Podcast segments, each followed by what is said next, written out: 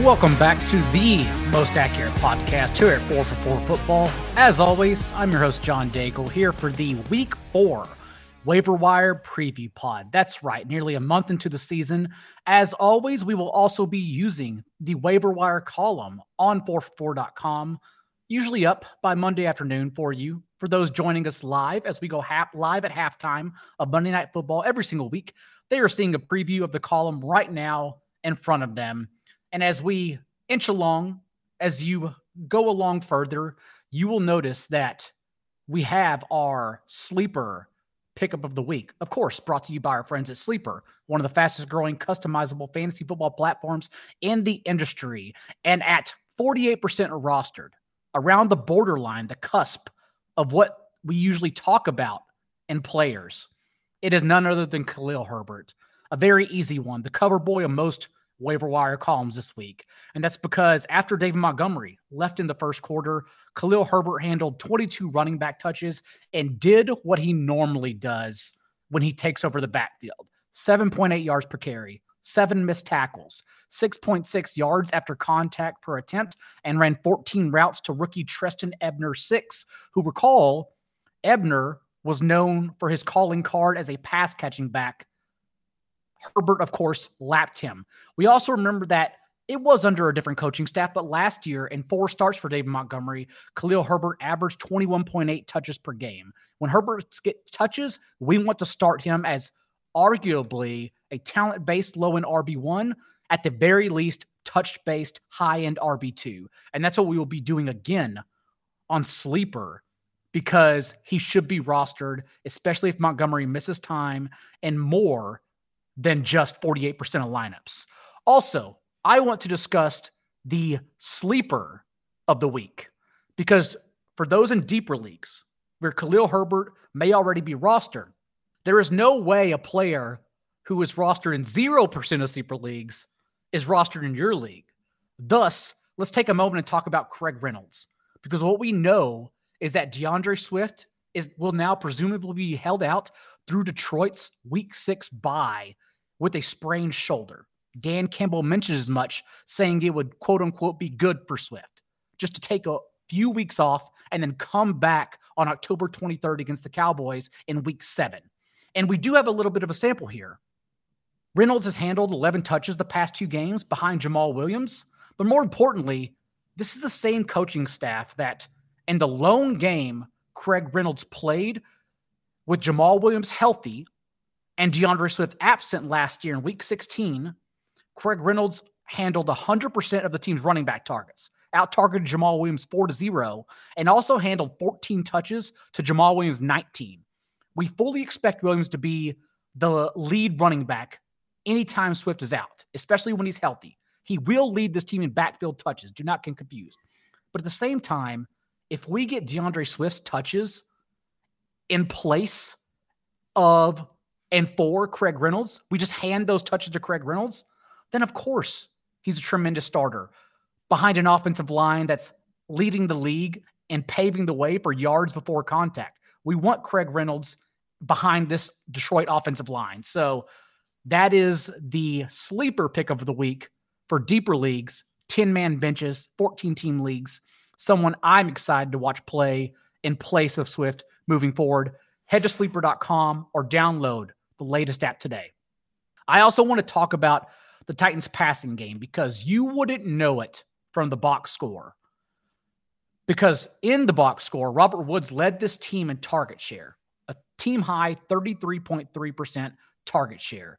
But he quietly ran fewer routes than Treylon Burks, who was on the field for 29 routes, which is 97% of Ryan Tannehill's dropbacks against the Raiders. Although Burks only saw one target, and it was Woods who popped instead. I don't worry about that too much. Just remember, in his first two games, Burks earned a 35% target per route run rate, extremely high. Now, Kyle Phillips, remember, has been dealing with this injury. He only ran 10 routes in that blowout on Monday night. He was inactive this past game. Kyle Phillips is only rostered in 7% of sleeper leagues. He's still a player I want in deep benches. I have him stashed in a lot of deeper leagues myself.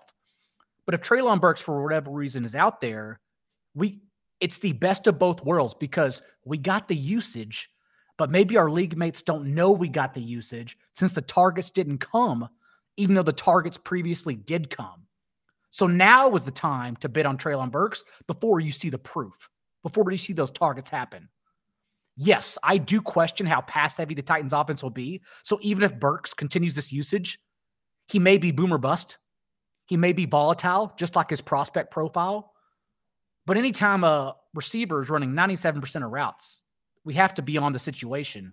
And right now, the dam just exploded for Treylon Burks to emerge down the stretch. We need to be ahead of our league makes for that. And yes, in deeper leagues, I am still definitely trying to pick up Kyle Phillips. We also saw something interesting from the Packers wide receivers against the Bucs because without Christian Watson, who suffered a hamstring injury in Wednesday's practice, Matt LaFleur said, and Sammy Watkins, who just went on IR, we saw Romeo Doubs lead the team in targets with eight, a 22.8% target share, eight receptions, and 73 receiving yards. We also know that Doubs and Allen Lazard, who returned in week two, have now played two games together, and Doubs out targeted Lazard 11 to 9. The difference is Lazard has the team's only two end zone targets the past two weeks and has converted them to make up 58% of his fantasy points since he's only averaging three catches per game to go along with those two touchdowns. So I think rest of season, if you told me to bet now, I'm actually betting on Romeo Doubs over Allen Lazard. And I understand and appreciate what Allen Lazard does for this offense inside the 10 yard line. I appreciate that Aaron Rodgers trusts him in the end zone, perhaps more so than Romeo Doubs. But I trust the target share more than a player skating by on three catches per game. And remember, this is what Allen Lazard has done for his entire career and averaging just over three career receptions per game. So those touchdowns have to come along. And I'm not saying they can't come along. I'm just asking you to question, ask yourself, what is sustainable? And Doubs's target share in an ambiguous and wide open target tree is very much, much more sustainable than Allen Lazard's just scoring touchdowns, in my opinion. So that's how I look at them right now, especially since Romeo Doubs is available in a majority of leagues on sleeper. For much deeper leagues, I know people want to go to the waiver wire and dabble with Mack Hollins because Hollins has actually turned Hunter Renfrow's concussion the past two games into 13 catches, 224 receiving yards, and one score, and has seen a 21.5% target share in that time. He's actually out targeted Davante Adams 18 17 in that stint. My only concern, though, is that when Hunter Renfrow returns, it's not the routes I'm worried about. The routes will be there as they were in week one when Hollins ran a route on roughly 88% of the team's dropbacks. It's that one target he got in week one, whenever the Raiders' target tree then becomes Davante Adams, Darren Waller, Hunter Renfrow. How does Mack Hollins survive that? I don't know if he will. And so that's my only question right now and how much FAAB I put on Mack Hollins. I'm not going to be aggressive. I understand what has happened the past two weeks could come back to honest, but I don't want to be aggressive thinking that Hunter Renfrow is still going to soak up the target share that Mack Hollins has received the past two games. Let's move along to some deep cuts to end the show. Starting with Robert Tonyan. Tonyan snaps quietly for the Packers have increased for all three games to open the year 36%, 40%, and then 58% in week three. His route participation has increased in three consecutive games as well 44%, 50%, and 59%. So, what that tells us, following a season high 20% target share against the Bucs this past week, is that Robert Tonyan is slowly getting healthier and thus someone we should have on our radars because we think he can inherit low and tight in one status in the next couple of games. Juwan Johnson, I know it's a popular play in deeper leagues, but the past three games, we've seen his route participation actually go down progressively. 78%, 69%, and then a game without Taysom Hill and both Jarvis Landry and Michael Thomas injured mid game. Juwan Johnson saw just one target and a season low route on 59% of dropbacks, while Adam Trautman hit a season high 28% route participation. Thus, in deeper leagues, I think it's time to cut bait, shed our losses on Juwan Johnson as our tight end two. Jaylen Warren, you saw on national television, look better than Najee Harris, right? He's been the better player. The issue is that even in handling five touches in back to back games now, right? He's handled 21% of the Steelers' touches these past two weeks. And mind you, only four instances last year where Najee Harris was healthy, and the running backs behind Najee Harris combined for five touches. Warren's done that in back to back games by himself. The issue is, though, with Harris still handling 79% of the team's backfield touches, it's not enough for Warren to deliver standalone production. And more importantly, it's not enough. It's more than enough to sink Najee Harris's ceiling. Thus, Najee Harris is a low end touch based RB1 with little upside, and Jaylen Warren is a, a gnat who is a more explosive player. That's the concern for fantasy. If Warren gets the job by himself, great. If he doesn't, he's a nuisance, and that's it. But still fun to watch. You may have noticed Laviska Shenault's 67 yard touchdown this past week on a dump off from Baker Mayfield as he shed a few tackles and got upfield. The issue is it came on only 11 snaps and six routes run. So be very wary. I understand how hyped everyone gets, especially in deeper leagues, when they see Laviska Shenault do anything in his career. And it's been very rare that he's done anything in his career. So maybe you should get excited about this one moment. But don't go splurging. Maybe this touchdown gives him more opportunity moving forward, but it's nothing to splurge on. So just be wary of his usage in a offense that, as Sharp Football's Rich Hribar put on Twitter, is averaging the fewest touches per game among all their skill players. For James Cook, Remember that 10 of 11 carries for James Cook came in the fourth quarter against the Titans in week two and these past two weeks for the Bills, whenever Buffalo led 34 to 7. Garbage time. They had James Cook out there ending the game, killing the clock, and trying to get the hell home. So, what we've seen in those seven quarters around that fourth quarter of week two, the past two weeks, says a lot.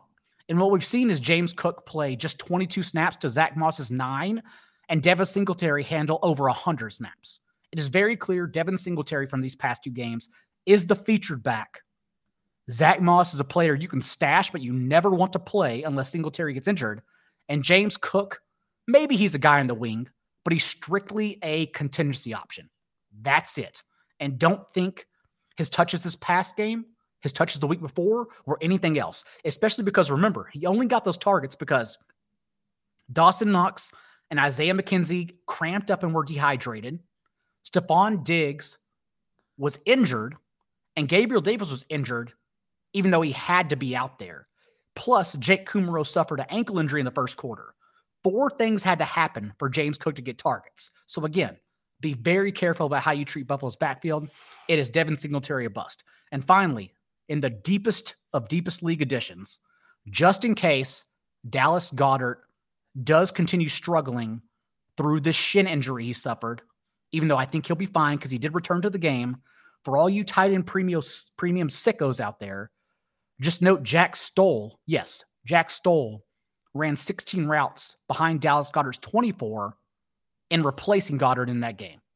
Just note that moving forward.